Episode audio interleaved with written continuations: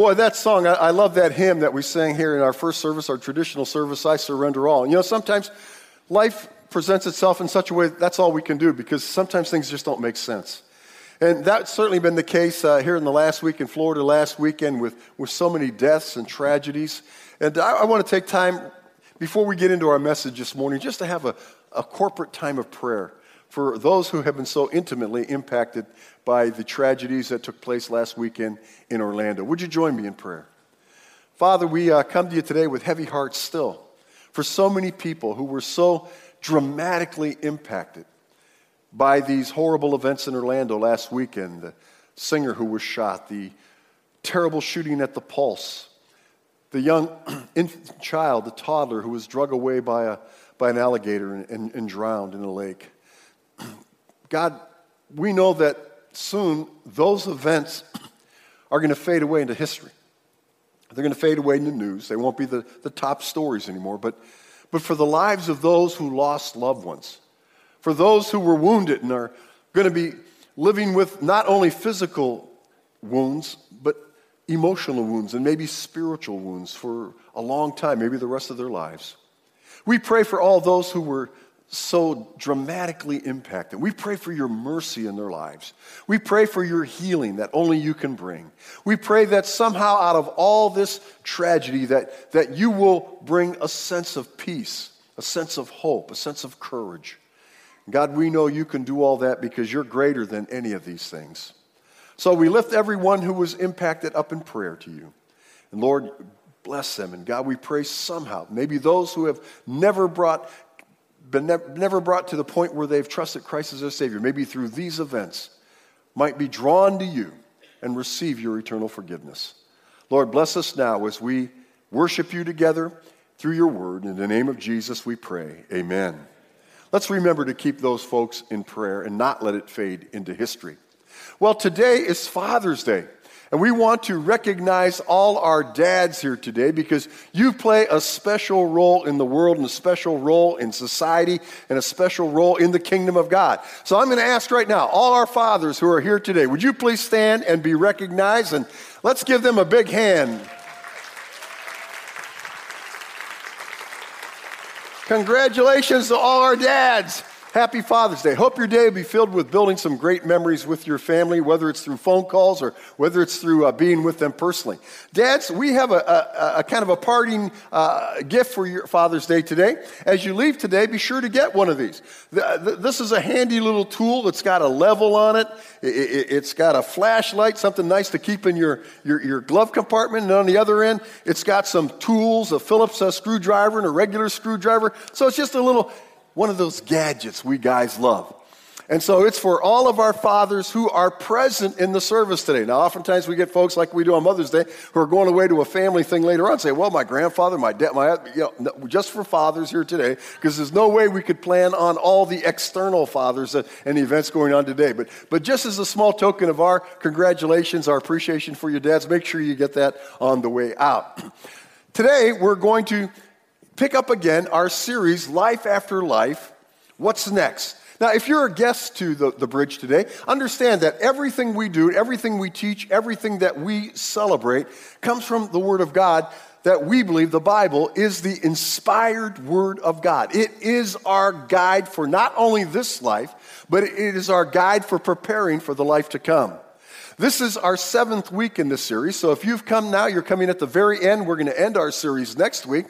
But uh, we hope today's message will still be an encouragement to you. When the series is done, it'll be uh, available in its entirety on CDs. It's always available on our website at gobridgechurch.org. You can listen to them, download them to your MP3, however you would like to do it. We covered a lot of material. I don't have time to, to review it all today.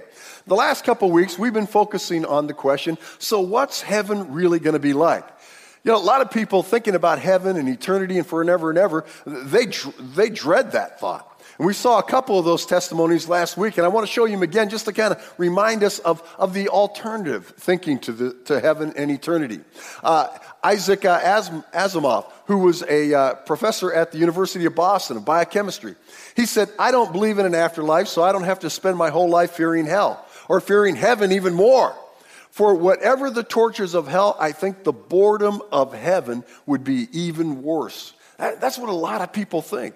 Mark Twain said, Most people cannot bear sitting in a church for an hour on Sunday. How are they supposed to live somewhere very similar to it for all eternity? See, a lot of folks think of heaven and think of eternal life as boring, and I, I just couldn't tolerate that. And so they would rather go into a state of non existence than to contemplate the thought of actually going to heaven. So, what are we going to be doing forever and ever and ever?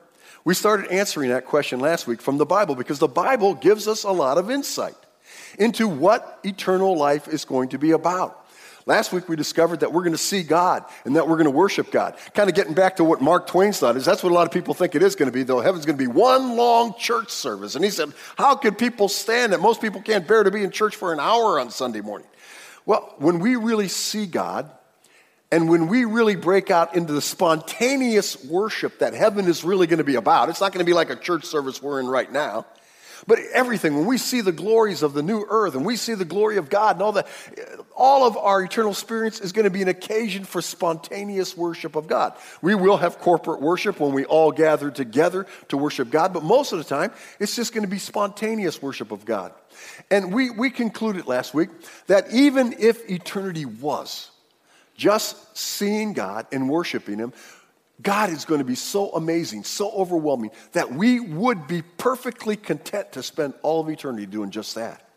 But since God's not an egotist and God has so much more for us, God gives us other things. For example, we're going to get to explore.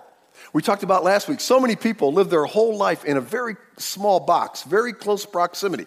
They don't get to other countries. Some folks never get outside their own county. But in the new earth, we're going to have all the time and all the resources to explore the new earth and very possibly explore the universe. Since God has allowed humankind now to begin space exploration under the curse of sin, why would we think that He's not going to allow us to explore the universe later on? The chief obstacle to space exploration now, we saw last week, is time. It takes so long to get from one place to another. But when you have eternal life, time no longer is a factor. We'll have all of eternity to explore the universe and the new earth and do it over and over again. We're going to eat. Oh, I can't wait. It's going to be great. I, Isaiah said that we'll sit down and eat rich food we talked about last week. You know, not vegetables and stuff. I mean, good stuff. Not that vegetables don't have their place, but we'll get to eat. And we'll get to fellowship. And that's one thing that, that so many of us, as we get more and more of our loved ones and friends on the other side, we can't wait to see them again, can we? Can't wait to sit down and hug them again and talk to them and, and, and, just fellowship. But we'll get to do that not only with our loved ones and friends, we'll get to do that with all the great heroes of the Bible and all the great heroes of history who are believers and are in heaven, all the angels. And remember, we said God created an uncountable number of angels. And so that's going to take a little time to get to introduce ourselves to them. But we're going to have a lot. But last week we ended with this thought was that with all those activities in mind, we have to keep in mind that those are things that we're going to have to do in our free time. Those are things we're going to have to do in our spare time because there's one more major activity that we're going to do when we get to heaven. In fact, it's going to be our primary activity. And it's really going to surprise some of you. Are you ready for it? One more major activity, not that this is going to include everything that's going to be possible, but the one more major thing, the one primary thing that we're going to do when we get to heaven is this we will work. We'll work. Now, I know some of you go, some of you say, work? Work? When we get to heaven, we're going to work. Maybe Asmanoff was right. Maybe Twain is right. We're going to work. I mean, we, we can't comprehend that idea, but, but I, I don't make this stuff up. Look what Scripture says, Revelation 22. Remember, anything from Revelation 19 on, after chapter 19, is talking about the life to come. Everything before that is, is the final end of, of history as we know it. But, but look what Revelation 22 3 says. It says, No longer will be there any curse. The throne of God and the Lamb will be in the city, and his servants will what? Serve him. We're going to work. Say, man, you got to be kidding. Our primary in activity in heaven is going to be working. It's going to be serving God. Now, here's a big misunderstanding about heaven that a lot of people have. Some people think heaven is going to be this big amusement park in the sky. And we're just going to dance all the time and eat all the time and just have fun and party all the time. No, that's not what heaven is going to be about. Heaven has much more purpose, much more design than that. Remember, this whole idea of the new heaven and the new earth centers around, revolves around the idea of restoring the heavens and the earth to their original purity before sin came into the world and brought decay and destruction. So it's all about that. And so our primary responsibility, our primary reason for being created was to work. Genesis 2:15 says the Lord God took the man and put him in the garden of Eden to what? To work it and to take care of it. One of the reasons we were created in the first place was in order to work, to serve God, to manage the earth. And so, since God is going to restore everything to its original creative source, it stands to reason that He's going to restore us to our creative purpose, which is to serve Him and to work.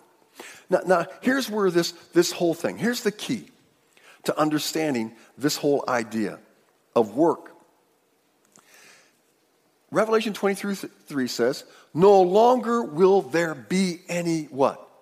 Curse. Now you got to understand that that is the key. That's what makes it all different than what we may think initially when we talk, think about working for God all eternity. Here's where our relationship with work went south. In the garden, back when God put Adam and Eve in the garden, he gave them one prohibition that was not to eat of the fruit of the tree of, the, of good and evil that was in the middle of the garden. Of course, we understand that they did exactly that. God came down, he passed judgment. And so he passes judgment on the serpent. He said, From now on, you'll crawl on your belly on the dust of the earth, and you'll be the most despised of all creatures. And we know most people can't stand the idea of being around a snake.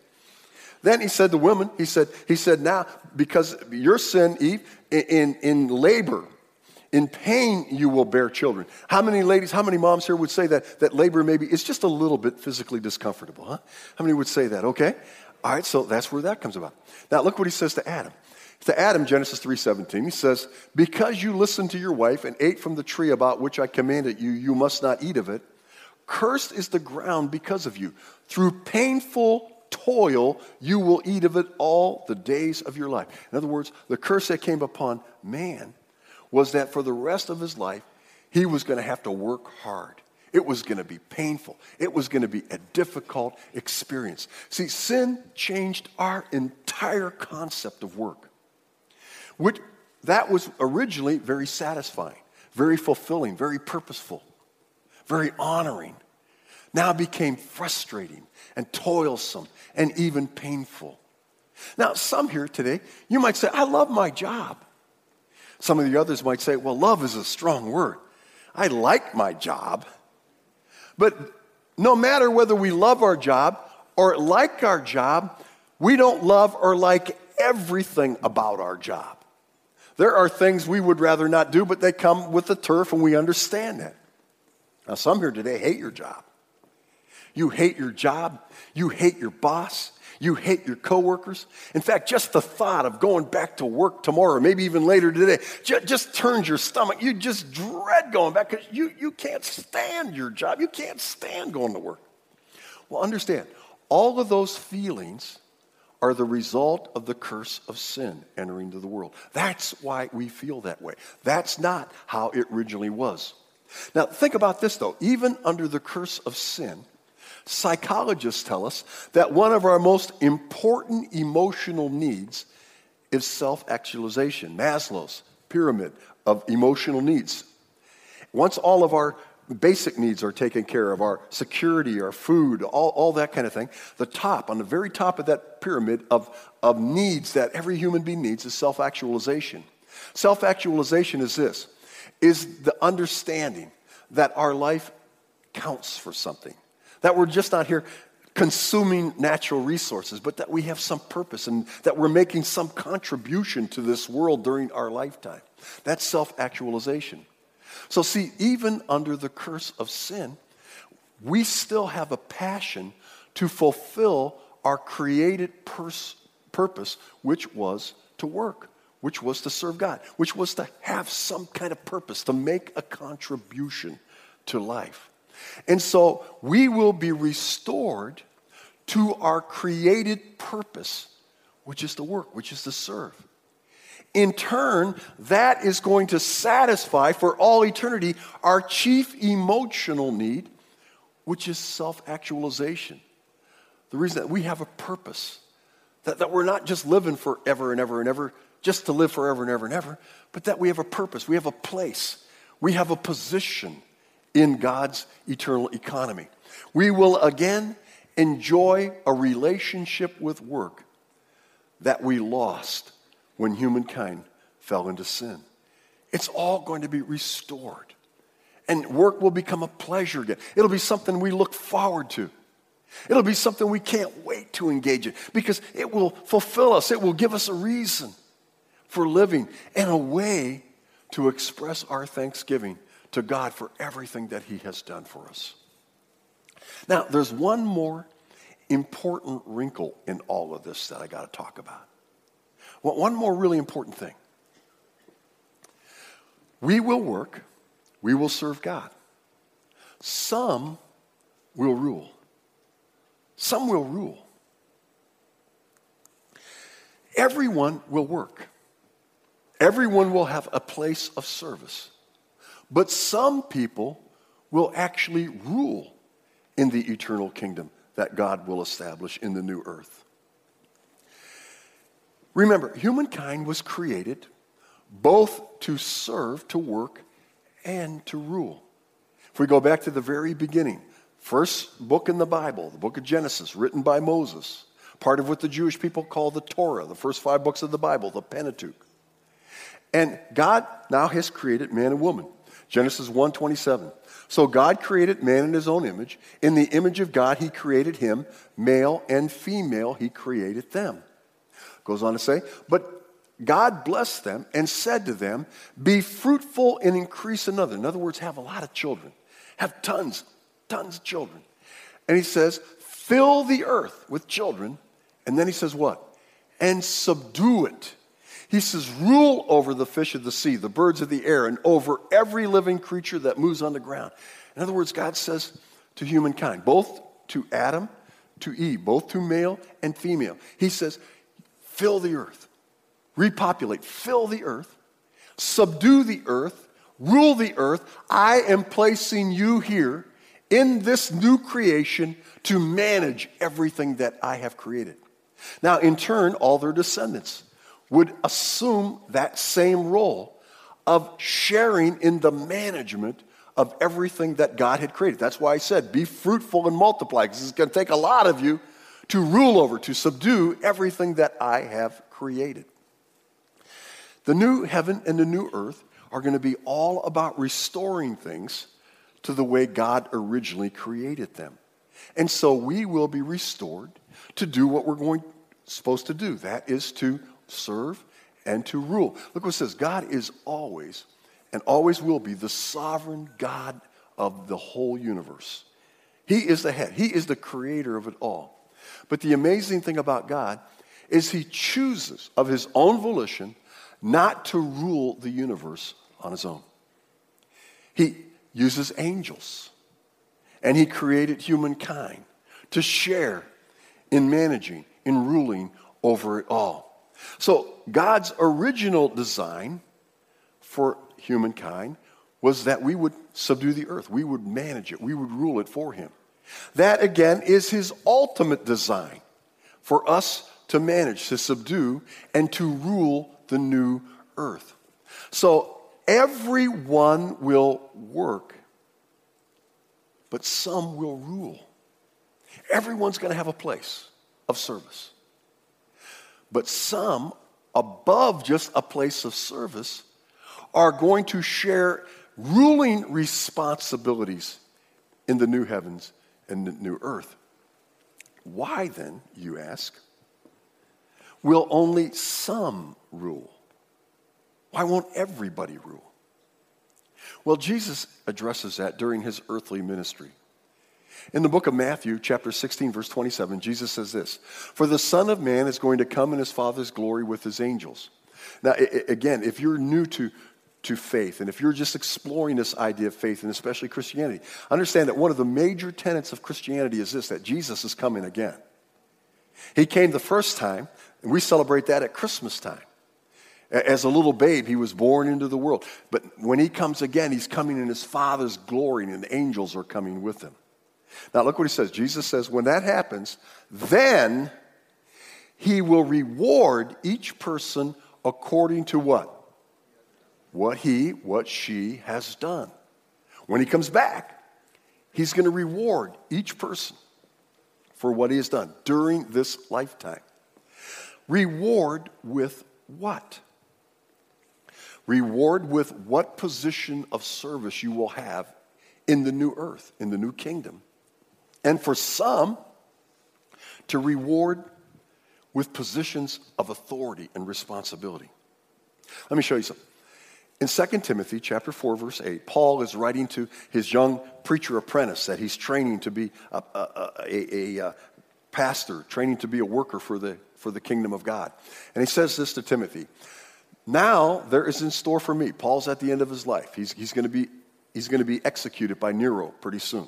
He's in prison now. He's writing from there. He says, Now there is in store for me the crown of righteousness, which the Lord, the righteous judge, will award to me on that day, on the day when Jesus passes out the rewards. He says, There's a crown waiting for me. And look what he says, and not only to me, but also to all who have what? longed for his appearing. In other words, those who have really invested themselves in the idea that Jesus is coming back, those who have invested themselves in the idea of eternity and eternal rewards. He says, This is a crown for me. Right before this, he says, I've fought the good fight, I've finished my course, I've kept the faith. Then he says all of this. So he's one who has longed. He has invested his life in the things of God's kingdom to come in 1 Corinthians, he kind of, in more in general, says it this way 1 Corinthians chapter 9, verse 24. Do you know that in a race all the runners run, but only one gets a prize? Now he's talking about the Olympics, because the Olympics started back in ancient Greece. Some think they went far back as ancient Egypt. So he, he's a sports nut. Paul loves sports, like a lot of uh, we do today. And so he's, he's relating all of this now to the Olympics games. And so he says, Do you know that in a race, all runners run, but only one gets the prize? Only one wins, wins the race. Run in such a way to get the prize. Everyone who competes in the games goes into strict training. They do it to get a crown that will not last. Remember back in the early Olympic times, they didn't have medals, they didn't have that. They were given an olive crown made of an olive branch and leaves. And that would be the crown they would get when they'd step on the winner's podium. They'd put that olive crown on their, their head. Of course, we know that over time it would deteriorate. The leaves would die and, and fall off, and, and even the stems themselves would start to deteriorate. So that crown that they got, the reward that they got for winning the prize, was a very temporary award.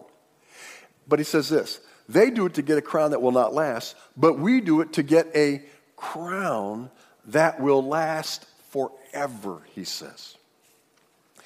Remember this heaven is not our reward. God does not give us entrance into heaven as a reward for the way we've lived our life. Heaven, being in heaven, is our inheritance. Big difference. If heaven were our reward, then we get to heaven by working hard to please God. But it's not our reward, it's our inheritance. See, Jesus says that in Matthew 25, verse 34. Then the king will say to those on his right, Come, you who are blessed by my Father. Take your what? Your inheritance. And what is that inheritance? The kingdom prepared for you since the creation of the world. So Jesus says, Come, all of you the Father, come to the Father and receive your inheritance. And he names and identifies the inheritance as the kingdom of God, heaven. In John chapter 1, verses 12 through 13, scripture says, Yes, yet to all who receive him, Jesus, to those who believe in his name, he gave the right to become children of God. Now, who gets an inheritance? The vast majority of time, someone leaves an inheritance to who? Their children. And that's what God's saying. Heaven is our inheritance. It's what He, as our Father, wants to give us. It says, Children born not of natural descent, nor of human decision or a husband's will, but born of God. And how are they born of God? They become born of God. They are adopted into the family of God, and therefore entitled to the inheritance, which is heaven itself, because of their faith in Jesus Christ as the Savior of the world. In addition to our inheritance, God offers rewards to his children. He, he has it all divided up, kind of like earthly parents do, maybe in a will. And they'll give this proportion to one child, this proportion to another child, many times based on the values and the character of that child and, and the place in society that that child is playing. Now, let me ask you a question. Who wears crowns? Who wears crowns? Now, other than people in a beauty pageant, Miss America, Miss Universe, you put the crown on. Really, in real life, who wears crowns? Royalty, right? Kings and queens and princes and princesses, they wear crowns. What does royalty do? They rule. That's what they do. That's their position. And so God will reward some with crowns to rule with him in the new earth. See, the book of Revelation again, following chapter 19, remember, beginning of chapter 20, everything is about the life to come, the eternal experience, says that the kings of earth will bring their splendor into the new Jerusalem, the holy city that has come down to the new earth. They'll bring their splendor in. Their people will come with them. See, we're not just going to kind of be randomly walking through eternity, randomly kind of walking around a new earth. We'll have national identities. Remember, we'll keep our gender. We'll keep our national, our ethnic identity. We'll keep all of that. And there will be those who are kings over, over kingdoms and mayors over cities. And, and there'll, be, there'll be organization, there'll be structure. It won't be the kind of polluted and corrupt bureaucracy that we suffer today. But some will have the actual opportunity to rule on the, in the new earth. Jesus said, Revelation 3:11, don't miss this. Jesus says, I am coming soon. Now I know it's been 2,000 years, but remember when we talked about heaven earlier, that there's no time in heaven. So a day is like a thousand years, a thousand years is like a day. There's no time. So Jesus said, I'm coming soon. I believe he is. I believe he's coming soon. Everything's lining up for that. But look what he says hold on to what you have so that no one will take your crown. No one will take your reward. This passage identifies two reasons why some who go to heaven will not have any or many eternal rewards. It tells us why we won't have them when we get there. The first part of it says this hold on to what you have. Now, one of the reasons why so many people won't have crowns, so many people won't have eternal rewards of any kind, is because they've never any, done anything to justify God giving them a, re, a reward. God's not just going to, it's not like today in, in our, our postmodern culture where every child who participates in a sports gets a trophy. That's not the way the real world is, and that's not the way eternity is going to be. Some folks will, will have, you know, they, they, they really don't do anything for the kingdom of God. They, they, they, believe in Jesus Christ, and maybe they come to church on Christmas and, and Easter and maybe Mother's or Father's Day, and they come, or, or maybe they come once a week and just kind of check it off the box. Okay, I went to church, I went to Mass, I went to synagogue, I, I, I, I went to mosque, whatever, and, and that's it. That's it. There's nothing else there. And so when they get to heaven, there's going to be nothing for God justifiably to reward them with. The other reason, he says, is so that no one will take your crown. No one will take your reward. Now, who would take away my reward? Who could take away my, my reward away? Well, it may surprise you that in the first place, it's God. God might take away your reward. Jesus said in Matthew 6 1, Be careful not to do your acts of righteousness before men, it should be, to be seen by them. If you do, what does he say? You will have no rewards from your Father in heaven. In other words, if you do things that God asks us to do, things like caring for those who are sick and visiting those who are in prison, and giving clothes to those who have no clothes, and feeding, and, and benevolence, and service, and, and tithing, and all that kind of If you do all that, but you do it with the motivation that you want to see people watch you do it so that they say, oh, my, my. Look what a fine man he is. Oh, look at her. Wow, she, she, uh, she just really walks the walk, doesn't she? Oh, she is so wonderful. And see, Jesus is saying this about Pharisees who lived their whole religious life in the Jewish religious system so that people could just admire them. They'd wear prayer boxes on their heads and they'd recite these eloquent prayers and they'd have bells uh, sewn into the bottom of their robes so whenever they walked, people could hear them coming. And they would even paint their, their face ashen so that people thought they were fasting all the time. They were doing it all to win the approval, to win the admiration of people. And God says to them, Jesus is talking to them directly in this passage, but he says to us, if what you do is to create in others a sense of what a wonderful person you are, then when you really get to heaven, you're not going to have anything. God's going to say, You didn't do that for me. You didn't really do that because you loved others. You didn't do it because you loved me. You did it because you loved you. And it was the vehicle that you used during your lifetime to promote yourself in front of other people. I don't reward anybody for that. So God might take the reward away. Who else would take my reward away? Me. 1 Corinthians 3, Paul is writing to a very corrupt Christian church. They're really getting a lot of things wrong. And he's writing to them in chapter 3, beginning in verse 11. He says this Listen, Corinthians, listen, you Christians. Here's what he's saying to them for no one can lay any foundation other than the one already laid, which is Jesus Christ. In other words, he's saying this listen, there is nothing else you can build your life on in order to be prepared for heaven than Jesus. And he goes on to say, if anyone man builds on that foundation using gold, silver, costly stones, wood, hay, or straw, his work will be shown for what it is because the day, capitalized not by me, but in Scripture, speaking of the day of judgment, says, will bring it to light.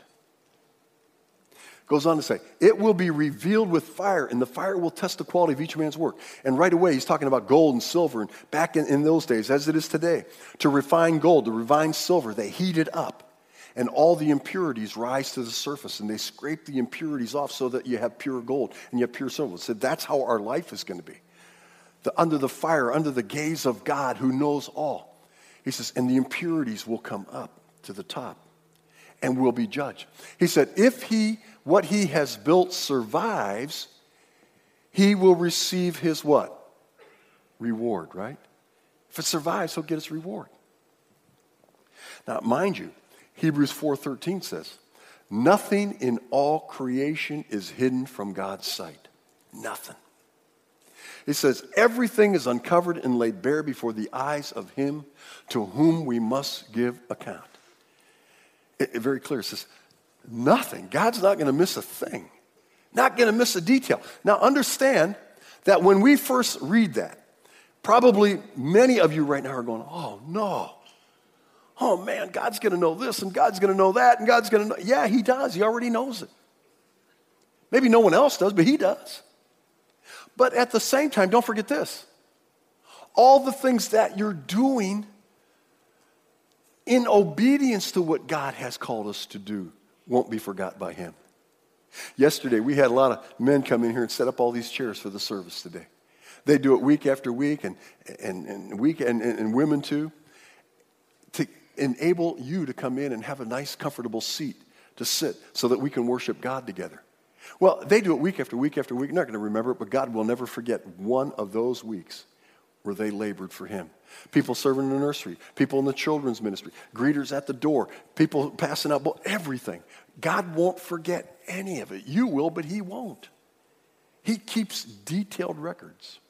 So Jesus says, or Paul said in 1 Corinthians chapter 4, he says, Therefore judge nothing before the appointed time.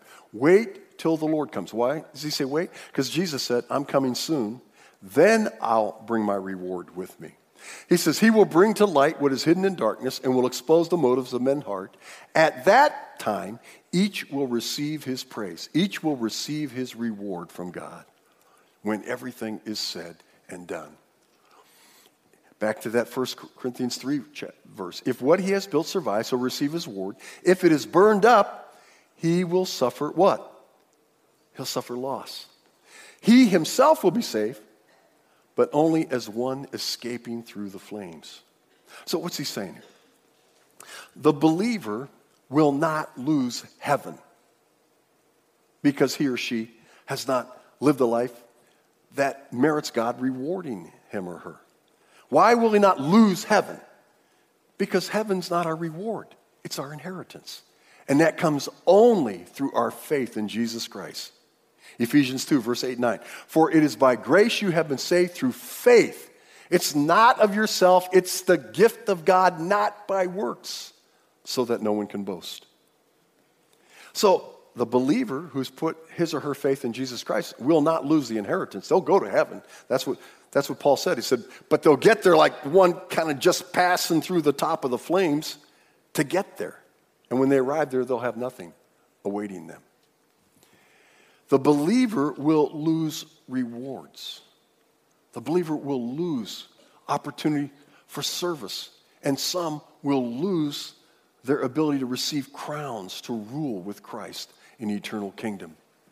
Again, we will all work, we'll all play our part, but we will not all rule. Now, I got to confess to you, I fully don't understand this whole thing of eternal rewards and, and work and, and all that. I, I don't fully understand how all that works. And I don't think really we're even capable in our limited minds right now to understand it all. But here's as close as I've come so far. Right now, engage me. If you could do anything that you wanted to do, any job you wanted to have, what would it be right now? What would that job be? Think about it in your mind. Boy, if I could do anything, anything I wanted to do, this is what I'd like to do. All right, now, if you couldn't do that, what would be your second choice? What would you like if you couldn't do that first? What would be your second? Say, well, if I couldn't do that, then I'd really enjoy this too. I'd be happy with this. All right, then how about your third? If you couldn't do those two, what would you be happy doing? If you couldn't have those, how about your fourth? All right, here's the point. Here's how I think it's going to happen. We get to heaven, and we haven't lived our life in the way that God could give us our first choice, because God will be just. He has to be just. He can't just give everyone something for nothing. Then maybe we get our second choice. Or maybe we don't get our first or second choice, but we get our third choice. Now, in that, we'll be perfectly happy with any of those choices because we have decided that we would be happy doing any of those things. Therefore, there's not going to be pain involved in it, but there will be, to some degree, a sense of loss. That, wow, I could have. I could have.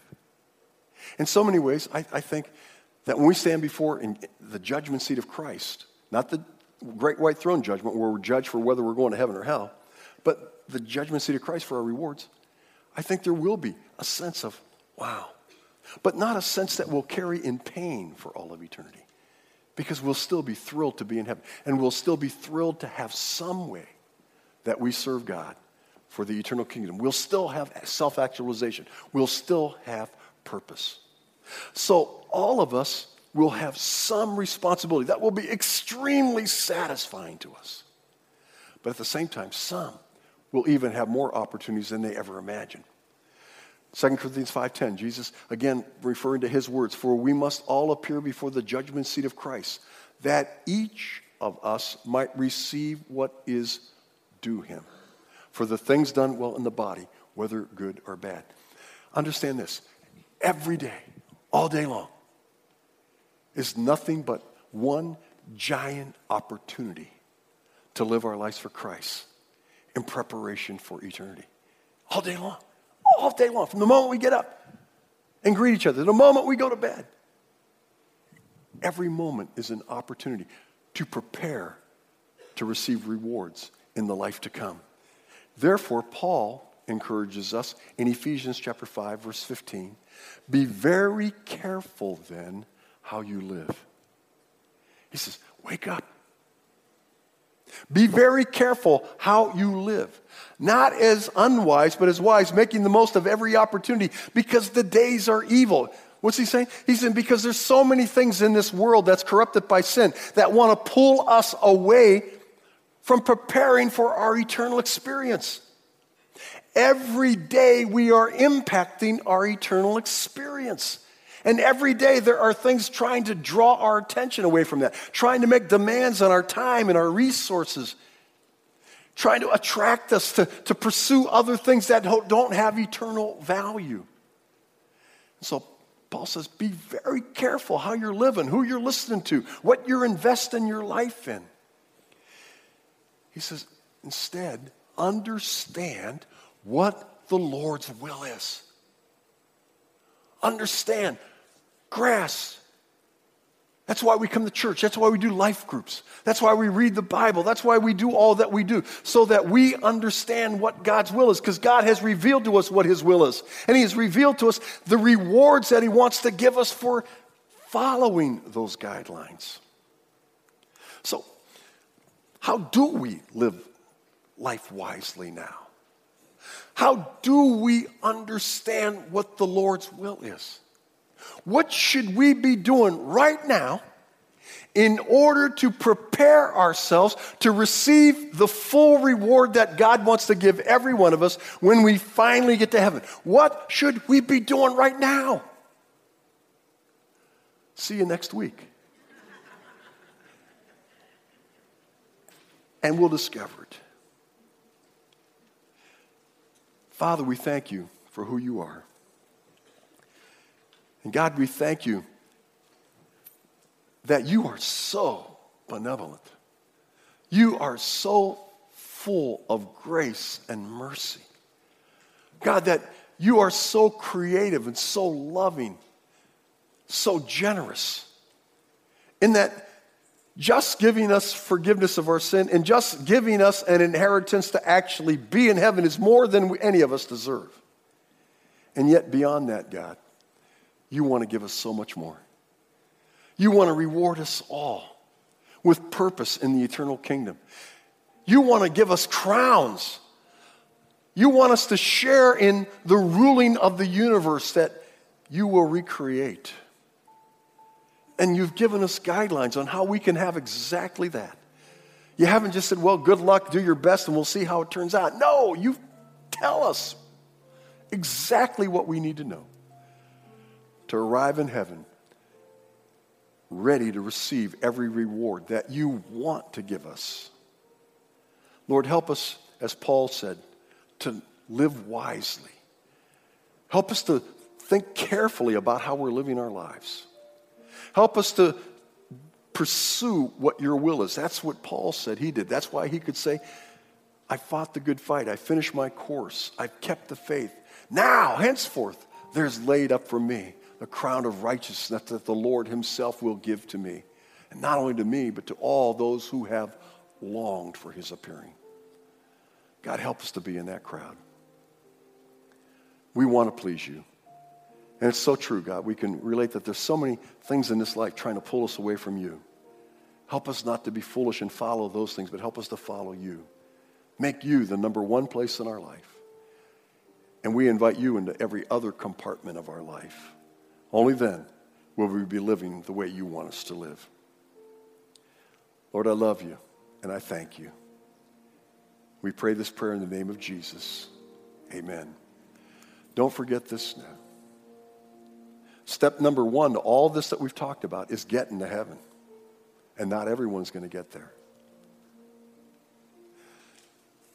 John, one of the original 12 disciples, in John 3, verse 14 through 15 quotes Jesus as saying, Just as Moses lifted up the snake in the desert, so the Son of Man must be lifted up. In the Old Testament, when the children of Israel were wandering in the wilderness, they were also sudden subject to a scourge where their poisonous snakes were biting them, and many of them were dying. And they went to Moses and they said, Beseech God that, that this might not happen anymore. So God had them create a snake and put it on a stake and put it in the middle of the camp.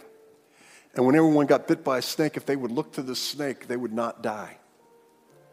Well, that was a symbol of the coming of Christ. And, and so Jesus says, just like that, just like God gave that provision that for the children of Israel, that they could look to that snake and not die from the snake bite, God has lifted up Jesus Christ on the cross.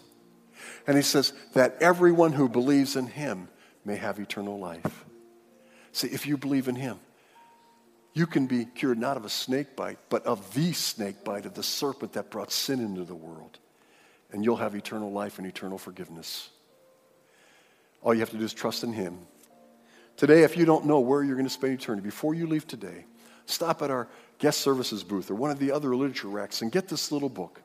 It's entitled You Can Be Sure. It will tell you everything you need to know about how you can know that heaven will be your home, how you can know that your sins are forgiven. Take a moment this today and just read this little thin book. It's free of charge. Our gift to you. Our ushers are going to come forward. We're going to receive our, our morning offering. As we give today, let's give with hearts of expectation because giving is a part of our eternal reward system. Jesus said, Don't store up treasure for yourself in heaven where moth and dust and corrupt and thieves break in and steal. He said, Store up for yourself treasure in heaven. And right now we have that opportunity to do that. If you don't have time to prepare your gift before the offering plate passes, we have offering kiosks at all the exits. You can give a gift there. Let's give and let's be faithful. Next week, we'll end the series. Maybe the most important message of the whole series. Be back next week. Let's receive the gifts. And as we do, Gabriel, come and lead us in our closing praise.